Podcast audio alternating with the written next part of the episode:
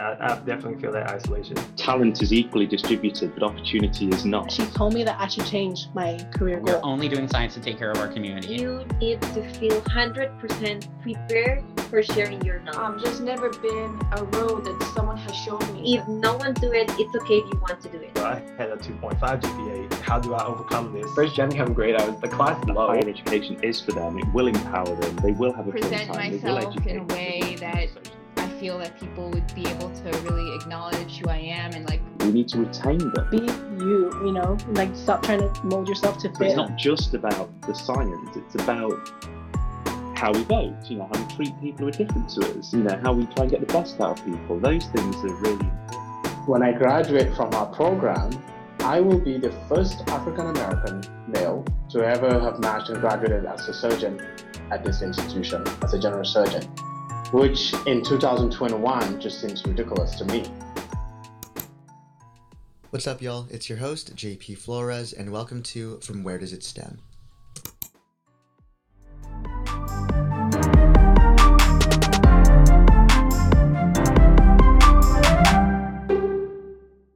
My name is George Iskander. I'm a physics PhD student at the University of Chicago. Just finished my first year, and I'm officially a PhD candidate. I got candidacy this year, so I still have to take classes, but know. At least I can go by the title, which is nice. You know, no surprise. I also did my undergrad in physics at Yale, and I graduated last year, so 2020.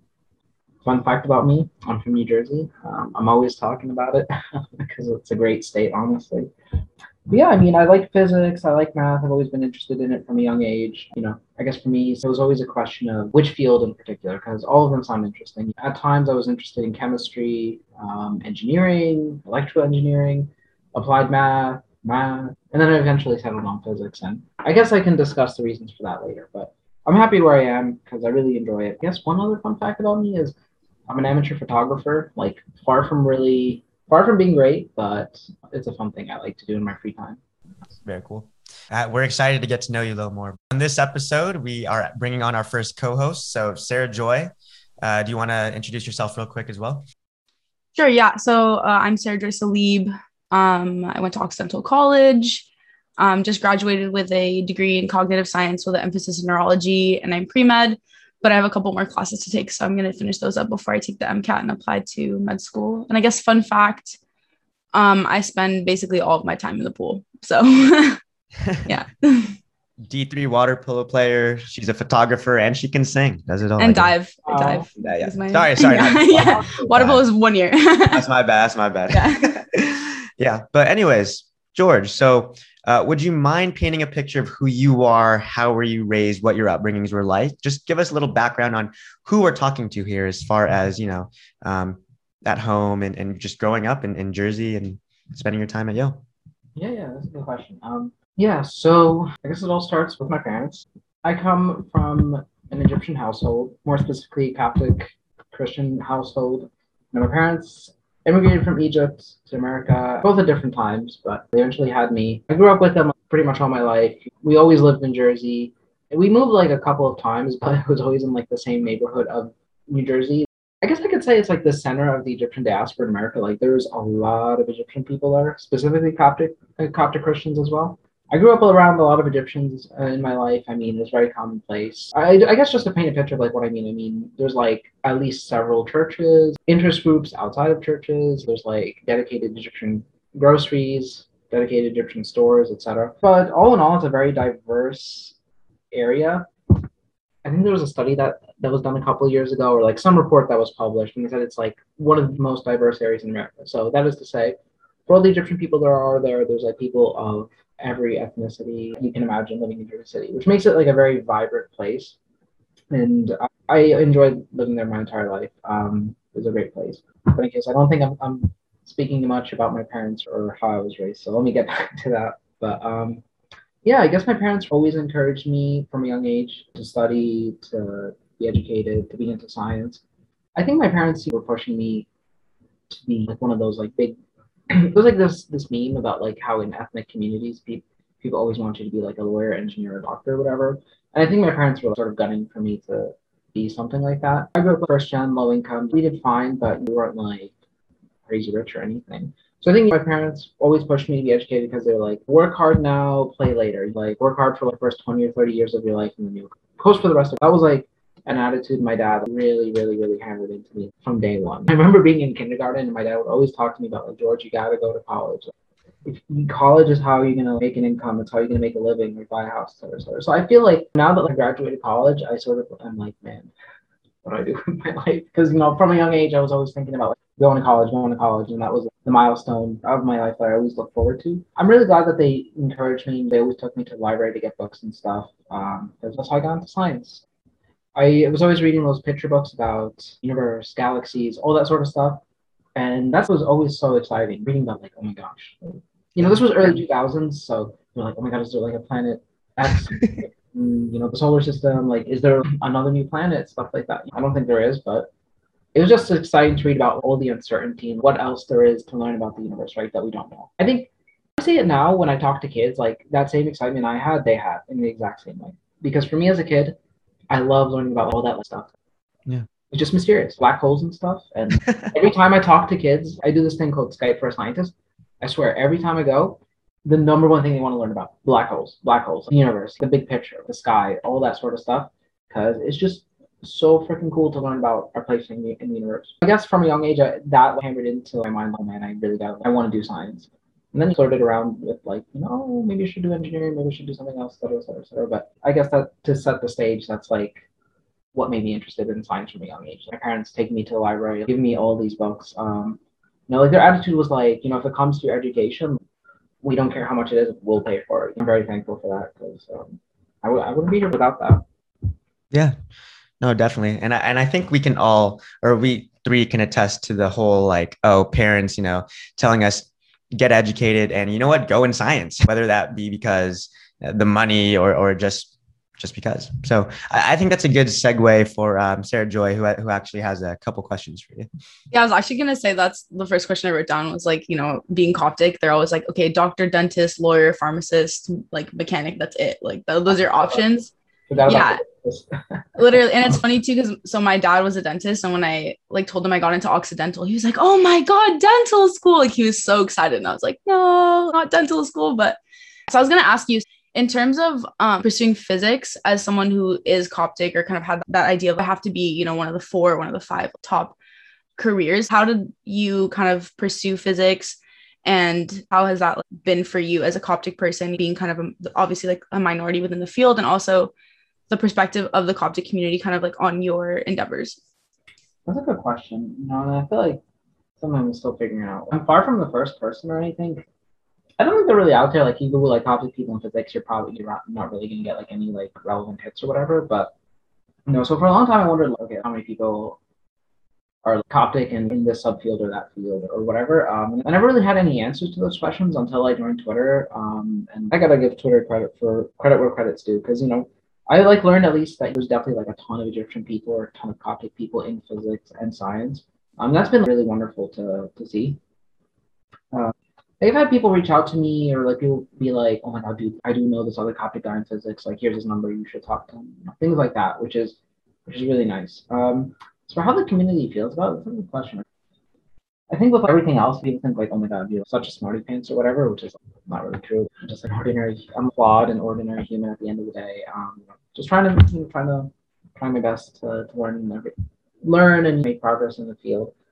Um, with my parents, at least, it's hard to get a sense of what the community feels because, like, you know, I just feel like I haven't seen too many Coptic people in the last like year and a half, honestly, for you know, obvious reasons. At least with my parents, I get the sense that they're happy about it but they're not like so effusive to my face. But I think a lot of parents are like that. You know, they'll be like, "But yeah, that's great to you, but then behind your back, they'll always talk you up like, oh my god, oh my god. You, like, I'll hear my parents on the phone sometimes from the other room being like, oh my god, my son George, you know, he's studying physics, he went to Yale, he's getting his PhD now, that sort of thing. And it's like, kind of makes you feel good to hear that sort of thing. So I'll say like people are proud and, and whatnot, and I think people recognize it's like a non-traditional path. Um, but I've enjoyed it because I don't know.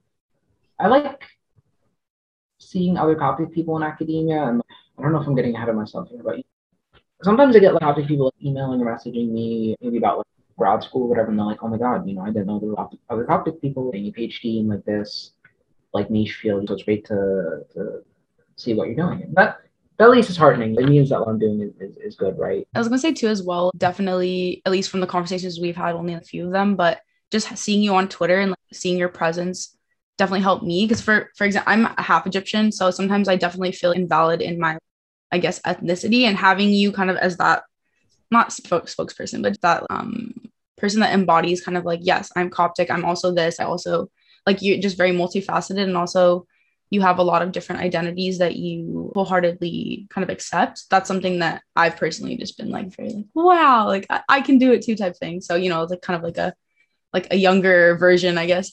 Um, and also for me, I guess just going into cognitive science, that was something that I kind of faced as well. Seeing there, there were very few Egyptians and also going to a small university that had no Coptic, the only Coptic person until senior year.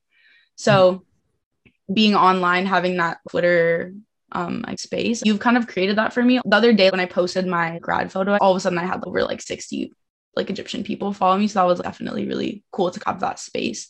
You mentioned that you joined um Scientists for Palestine. Can you talk a little bit about how you got involved um, and what your role is in joining that and what type of space you take up both as a scientist, as a um, Egyptian, and as a Coptic person? That's a good question. I mean, so to be honest, I just got the email. We'll have like some orientation meeting soon. So I haven't done anything, and it all depends on what they want to do. Um, because yeah, I mean, I don't really have any idea what, what to expect. I, my idea when I join organizations is like I'm always happy to help. Um, however needed, right? Um, so, but I'm excited for that because I think activism work is um, is cool. I guess I'll go off and say I, I don't know. It's kind of annoying to me that um, a lot of scientists don't really care too much about activism outside of like very liberal politics or whatever. To them, it's just like about going online and talking about how Trump said some stupid shit in some tweet or whatever. They're like, okay, that's that's enough activism for today. That's not what I want to be. I really want to make some sort of difference in the Arab community at large among Copts, Egyptians, Arabs, Palestinians. If I could help like, some Arab community in some way, then I'll be happy. Uh, you know, because I think it's very difficult. I don't know. I've always asked, like, okay, I'm doing science. How do I give back to my community? I feel like had I studied something else, the answer to that would have been easier.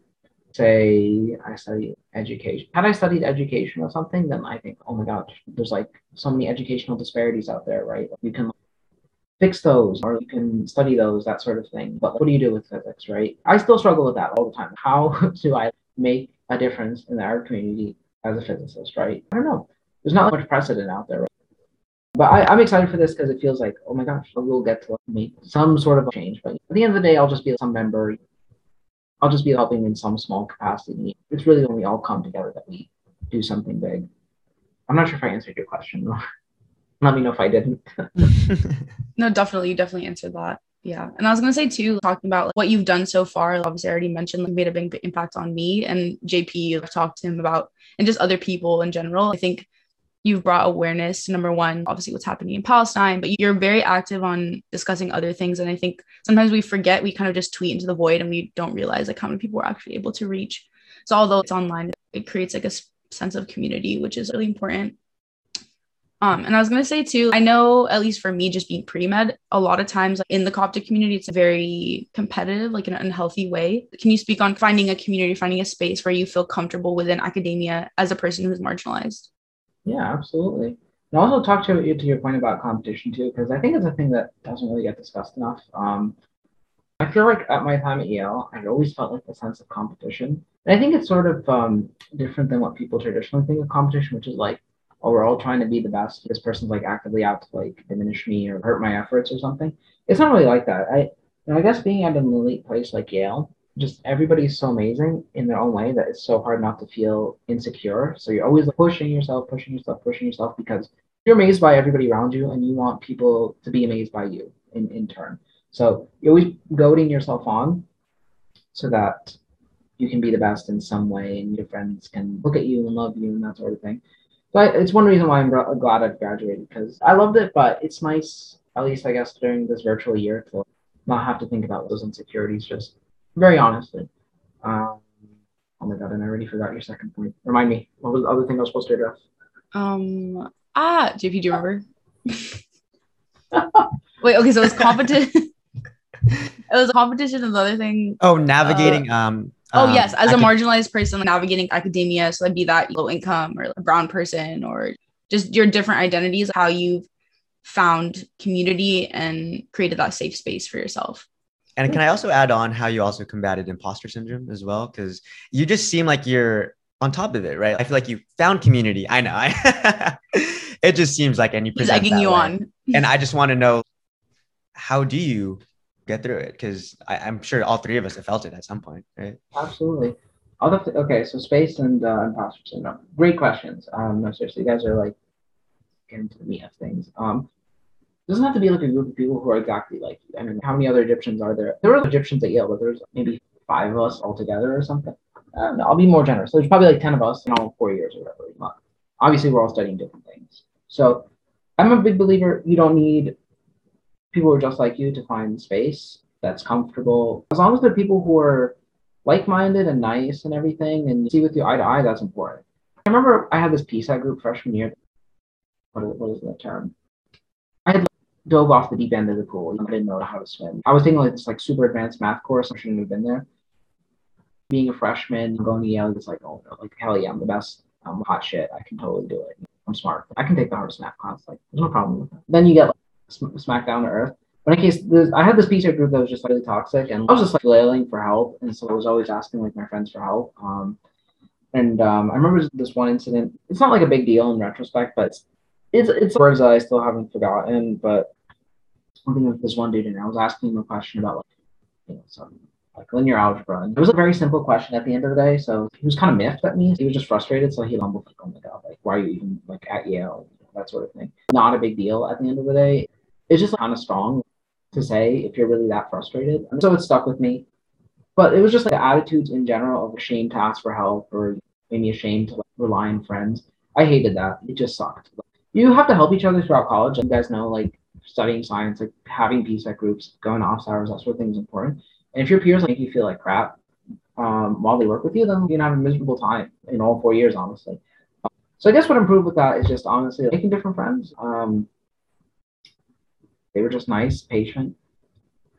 I became the president of the Society of Physics Students, and that was really nice because my fellow co-president, he was like a year younger than me, but he was super smart and like, he was in all the classes I was in. So we'd meet every every week to work on PSETs together, and that was really nice too. So I don't know if I answered your question in a, in a really like general way because I mean for me I just felt like people make you feel like crap when you work with them. I work with them. You know what I mean? That that is important. Like, you really don't deserve that. There's a bunch of other nice people in STEM out there in science who are willing to work with you and have that symbiosis, and that's nice. In my graduate program now, there's some people. I feel like if we were to work together, it'd be kind of annoying to, to be honest, or kind of frustrating. But I have some friends I talk to every week when there's homework, and we have such a great dialogue, and they're always like figuring things out, and it's super positive. It never feels like it's a drain or anything. I could very easily reach out to those annoying people and get to the bottom of the homework, but I'd frustrate myself in the process. But I don't do that because I value my time and I just value my feelings. And then the other thing was imposter syndrome. How do you overcome that? Honestly, I'm still figuring that out.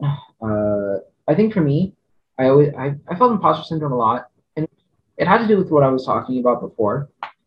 It's not like people are shitting on you or anything. It's more like, oh my goodness, everybody around me is so great and so excellent at what they do, and they make it seem so effortless. And I just wish things would come to me as effortlessly as, as it did for them, right? I guess I can talk about this more later, but it's all about like I don't know if you guys have heard of um what's it called? Swan syndrome or whatever. Swan syndrome. Okay, mind if I go off about it? Go Yeah, for so it. Go for it. If you've ever gone to the pond, you ever gone to the lake, and you've seen swans, you see how graceful and beautiful and gorgeous they are. They're just like, swimming on the lake, and they do it so effortlessly. They just glide over the water, and it's just so serene, right? But that's what you see from the top. Below the water, what's actually happening is that the legs are causing a ton of turbulence. They're just kicking super rapidly to propel them forward, which is stirring up silt, dust, dirt from the bottom of the pond. Um, and it's just in general very chaotic. That's what you don't see. That's what uh, underneath the surface of the water versus what you see from the surface of the water, right? They're just coasting along just beautifully. So it's a beautiful analogy for academia and I guess just all general human interaction. And the way I say it is that everybody puts on a facade, um, consciously or unconsciously. where people don't let on how difficult things are for them out of shame, out of pride, or whatever. This is all natural. Like we all do this. There's um, nothing bad about it. But people obscure what really goes on in their lives um, and they put on a face towards the world and they misrepresent themselves in some way. So then you don't see what's going on behind the mask. So you have this tendency to compare everything that's happening to you, internal and external, to the mask that you see from other people. You see that someone seems to do the homework super easily and oh my gosh, they're like coasting along in class, they're doing super well, they're super successful in their academics and hobbies, all yada yada yada. And you're like, oh my god, I'm struggling with everything. Why can't they be like that? But people hide how much they're struggling, people hide how much they're facing because again, who wants to broadcast all the stuff that's going on internally to the world, right? Like you can be honest to a certain degree, but nobody's putting everything out there to the world. So I think that fuels a lot of imposter syndrome, at least in my case. I, maybe it's different from for I know for other people it's obviously different because people are actively hostile against them, and that feeds into imposter syndrome too. For me, is I don't know how do you overcome that? It's tough. I think graduating and having the last year off, like just to, you know, like uh, you know, basically like school went online last March, and then I had until honestly September before uh, my PhD started. So I had a lot of time to reflect and just think and whatnot, and you know, I was like, oh yeah, you know, like uh, I'm kind of a badass. I don't need to compare myself to other people. There's no use in it. And the temptation comes now and then. I still feel, feel insecure comparing myself to other people. It comes now and then. I always try to humble myself at least, um, because no matter how successful I am, I, I think that having a sense of humility is important. Um, but it doesn't have to come with a sense of shame or inferiority. humility can be independent of that. Um, but I still struggle with those feelings sometimes, even though they are less frequent. Because um, I think just honestly graduating, having independence, moving out really helped me with those sort of things. Because it made me feel like more of an adult. It made me feel like, oh yeah, I'm doing this PhD, I'm doing all these things, I have a life outside of academics. I guess that was also facilitated by the pandemic, right? Because everything was virtual, so I had a lot more free time to invest in my hobbies and stuff. And I think investing time outside of academia helps you divest your personal feelings from from your stuff. I have the entire day to myself. Like I can do whatever I want. I think that's helped during a normal year. You need to really make active efforts to do that because it's definitely harder to invest time in hobbies and, and stuff outside of academics. In case I was so long-winded, I'm, I'm very sorry. No, that was You're literally that was good. amazing. yeah, I'm just in awe of, of your insight, and, and I feel like we've talked about really, really relevant topics: imposter syndrome, um, representation mattering, things like that. How, how to navigate academia.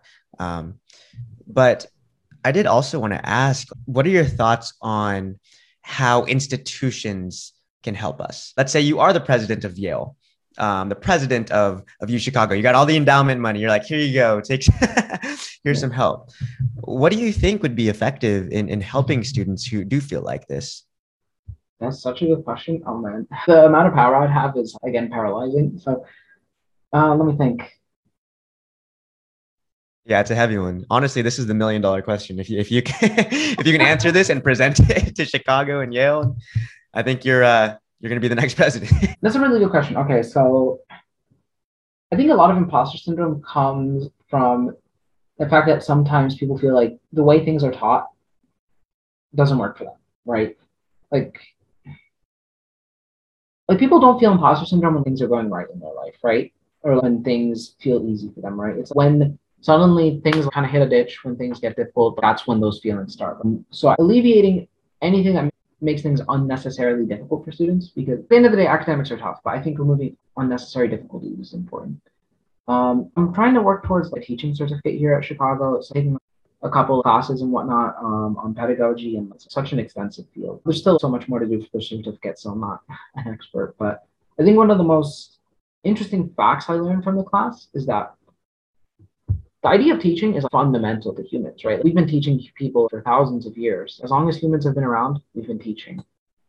But the idea of studying how people learn, how people learn effectively, what's the best way to teach, that sort of thing, is only a thing that's happened in the last couple of decades. And the way we're teaching classes now is like, I don't know, I think a lot of classes just aren't informed by advances in pedagogy, or if they are, the field's still really young and there's advances happening every year. So there's a ways to go. But I, know, I think improving the way like classes are taught, exams are structured, that sort of thing, could really, really help students because nobody's feeling imposter syndrome because they got a good exam score. No, people are feeling imposter syndrome because they bombed the final and they're like, oh my God, do I belong here? Do I belong to school? That sort of thing. I saw that my, myself and I remember talking to some friends in physics at my school and they, they asked me that. Like, oh my gosh, it's my first quarter, first, first semester, sorry. And I bombed my final. Like, oh, I didn't get the 4, 4.0 that I wanted. Is it worth it to stay? That sort of thing. And again, STEM is hard, but I think removing unnecessary difficulties is important. So I think structuring classes so that exams have less weight and using alternative forms of assessment. Again, I'm kind of forgetting everything that happened in this teaching certificate. and it was like last fall.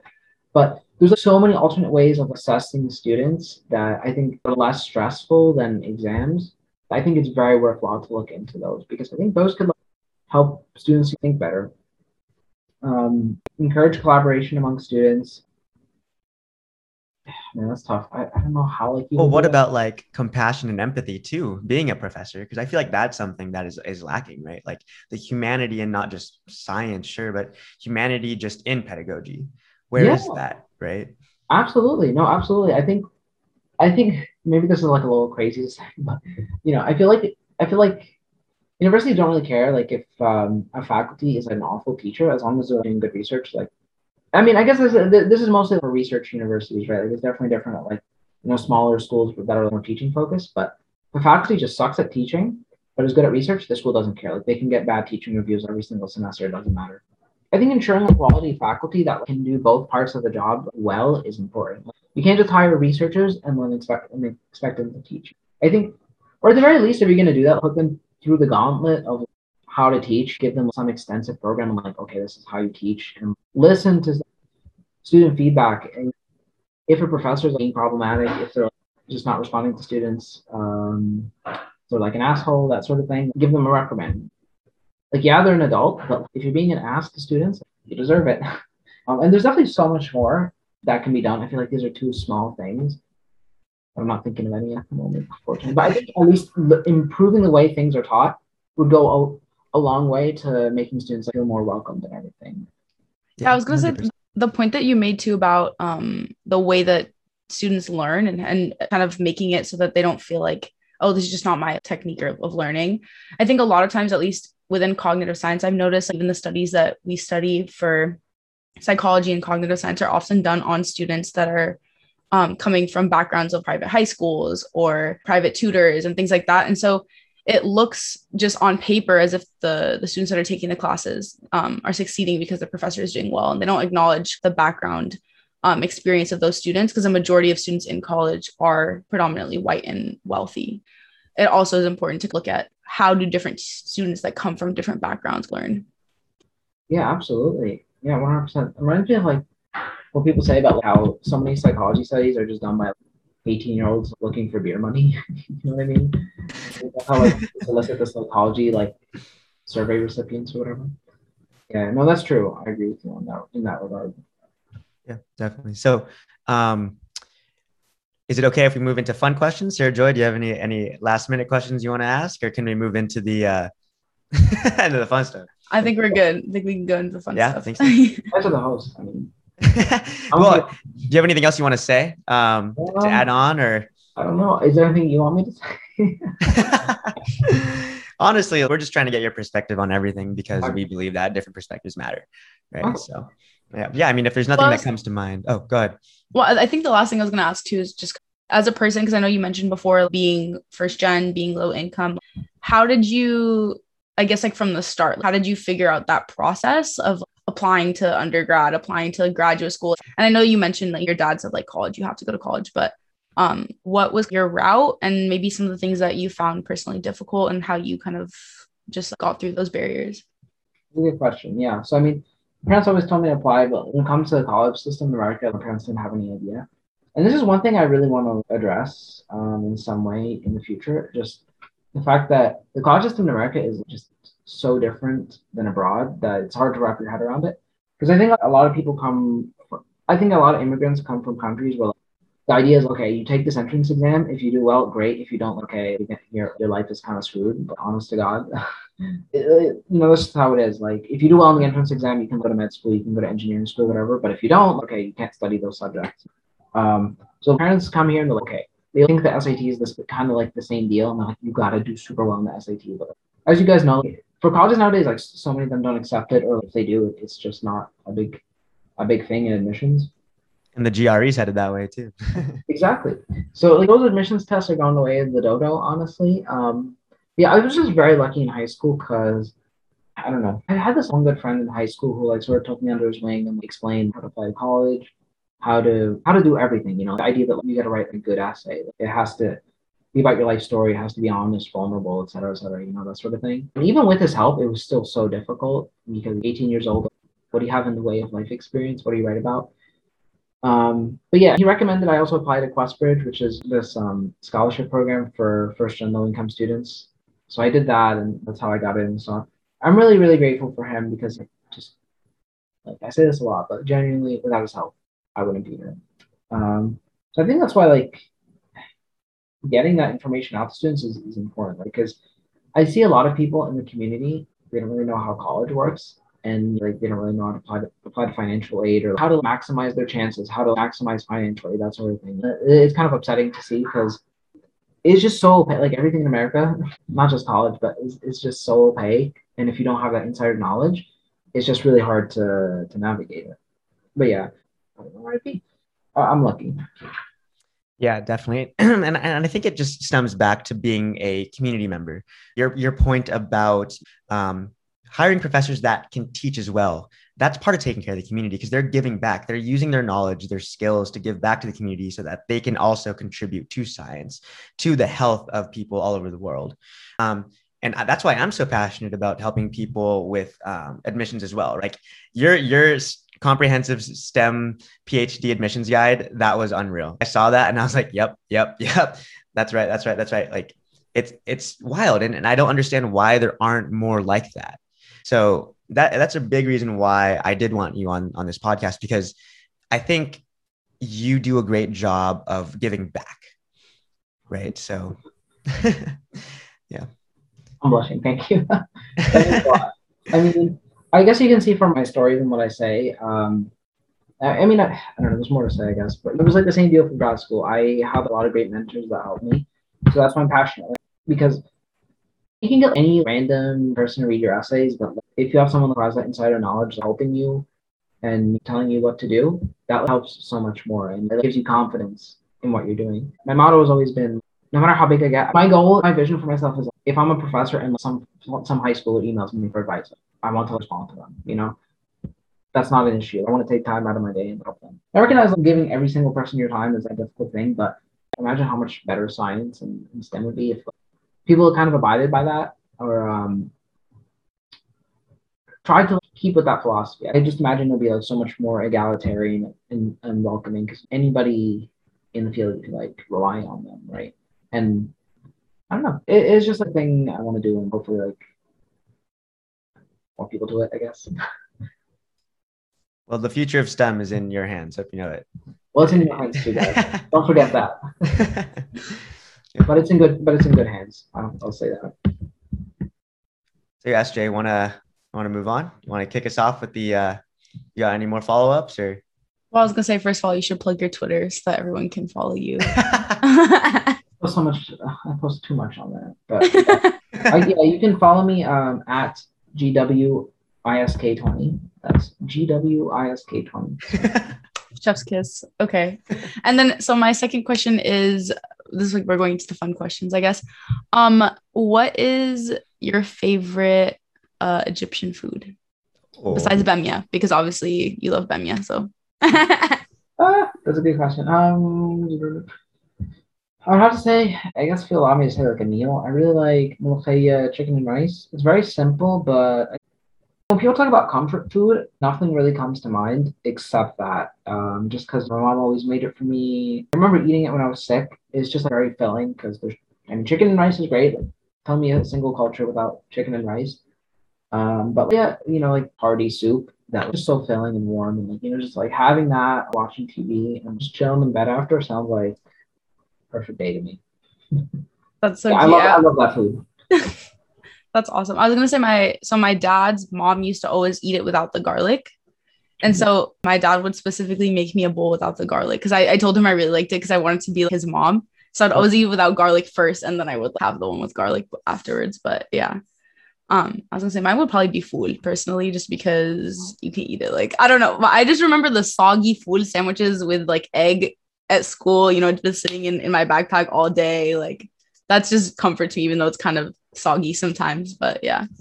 no i had the same deal when i went to school but like oh god they just i would always look over the kids buying school lunch and i was like man this i want like it, i know it's also crap but i, I want that No, me too. me too. Definitely. No, I All want, right. no, you know what? I wanted to be one of those Lunchable kids. If you had Lunchables in middle school, God couldn't say anything new. Like you were, Literally. No, literally. That's I used to get the kids that come and smell my my food and they'd be like, what is that? And I was like, oh, I don't even know. like, I don't even know the English word for it. Like but yeah. nowadays, I can't believe they feed that stuff to kids. I look at it, I'm like, there's no way this two dollar meal is. Dude, they put monkey in that. No. oh, that's so good. All right. Yeah. All right, so, so next question. Um, we're all together in person. We're in a car. We're about to go on a road trip. What song are you putting on first? What what we vibe into? Uh, good, good question. I gotta put on some Rina, Rina Sawayama. I would probably Okay. put. I'd probably put, I don't know. I'd pro- okay. My favorite song, no, to get us hype, I would play XS. Yeah, that's just. Any song from the album will be good. Okay. Sarah Joy's like, mm. No, literally, no, no. Honestly, anything. I'm very, very open to music. I think JP kind of got me into country. I wasn't into country until all I right, all JP. right. But yeah yeah i listen to a lot of arabic music too because i'm trying to always get my accent better because you know i'm half so i gotta i gotta work on that but but yeah. Yeah. and then yeah i was gonna say i think you i don't know who there was one artist that one time you posted a song and i was like okay we're friends like we could be, we could be friends. like yeah george listens to this person we can be friends Was it, was it But yeah. Or who? I think it was i don't know if it's like blood orange is that who it is the artist What? Do you know? No, wait, that's probably the name of the song. I don't know, but you you posted this artist that I listened to as well, and I was like, Looks like we gotta find to- it now. I will have to find it. I will go through my Spotify. Oh no, no, we gotta find it. Well, later, later. yeah. While you're looking for that, SJ, um, let's say you take off your uh, let's let's take off your physics math hat, your PhD student hat. What are your favorite things to do outside of science to unwind and then just relax? Good question. Um, I like gaming a lot, though I kind of have to be conscious of it because um, I think if I, I don't know, I think my mental state depends a lot on. It's kind of a bad thing, but how productive I am, you know. So if I like games, but if I spend an entire day playing games, I'm, I'll feel like garbage. You know, like even if even if I enjoyed every hour of it, I'll be like, man, I wasted today. Ah. You know, so I like that, but uh, you know, in moderation. Like, um, What do you play? so okay, good question. I mainly I have almost a thousand hours in at this point. it's embarrassing. Is this game called the The Binding of Isaac? I don't know if you've heard of it. Never heard of it. I'm not. I'm not a big gamer, but I, I know League of Legends. I played for a little bit. You know, Apex stuff like that. So what what is it called? The Binding of Isaac. Okay, I'm gonna check it out after this. No, it's so fun. I'm not even done with the game. I have a thousand hours and I'm not done. So, it's replayable. Um, Yeah. I also like, you know, I guess reading. All my work is virtual this summer and I don't have class, so I've finally gotten back to, into reading, and that's pretty nice. No, it's easy to get distracted, but I'm not just sitting and reading a book. It's just, especially like nowadays, like Oh, I yeah. go to the park and just chill, read a book. That's been nice. And also photography. It's hard to do it sometimes just because I need an idea in my mind and like even if you have the idea, executing it can be pretty difficult. I don't really have a studio or or anything. Um, but I really like photography, and you know, if you follow me on Instagram. I was gonna say sometimes I like I like um shooting my friends sometimes when I feel like I need kind of inspiration. That's like one of my favorite things and getting them candid, like when they're smiling or something. When they're like in between poses, is, like one of my favorite things for photography. I think it's the avalanches though. That's who it was, the artist. Yes, the avalanches. Oh yeah, Yes. one. We will always love you. Yes, that's Yes. I was like, oh, we're homies. That's crazy. that's a great song. It was like um, I remember listening to it last February, and I'm like, man, this is gonna be like a good year. That didn't happen, of course. So I was like, yes, new avalanches, you know, because it was like the first single they dropped. Mhm. But, Cool. Yeah. So I think we have time for one more question. Uh, Sarah Joy, do you have it? Well, my question was, um, how do you take care of your curls? Because they're literally beautiful. So Um, I'll be honest. I I just use um.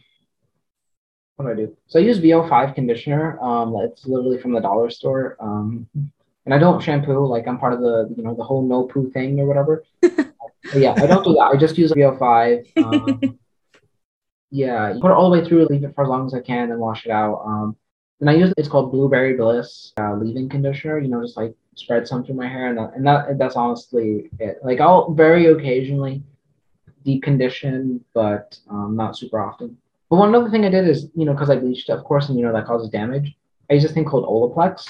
It's pretty expensive. It's like thirty dollars for a bottle like this, but you spread it through your hair, you leave it for half an hour or something, and it repairs all the damage magically. And it's like, like I do it after I bleach, and it's almost like I never bleached it in terms of damage. So it's really, it's really good. I really recommend it. You know, especially if you have longer hair, then you know, like the longer it is, like the you know the yeah, more it's been damaged, right? So I, I recommend that. So I was gonna say I'm always in the pool. I definitely, I definitely need to get some of that because my hair is like fried. So you know, Olaplex, try it and let me know. I think it'll change your life. okay, I'll have to look it up. Um, thank you so much. That was so fun. Yeah, it's great. You guys asked me such great questions. Thank you so much. yeah, your your insight was just incredible. Um, Yeah, I mean,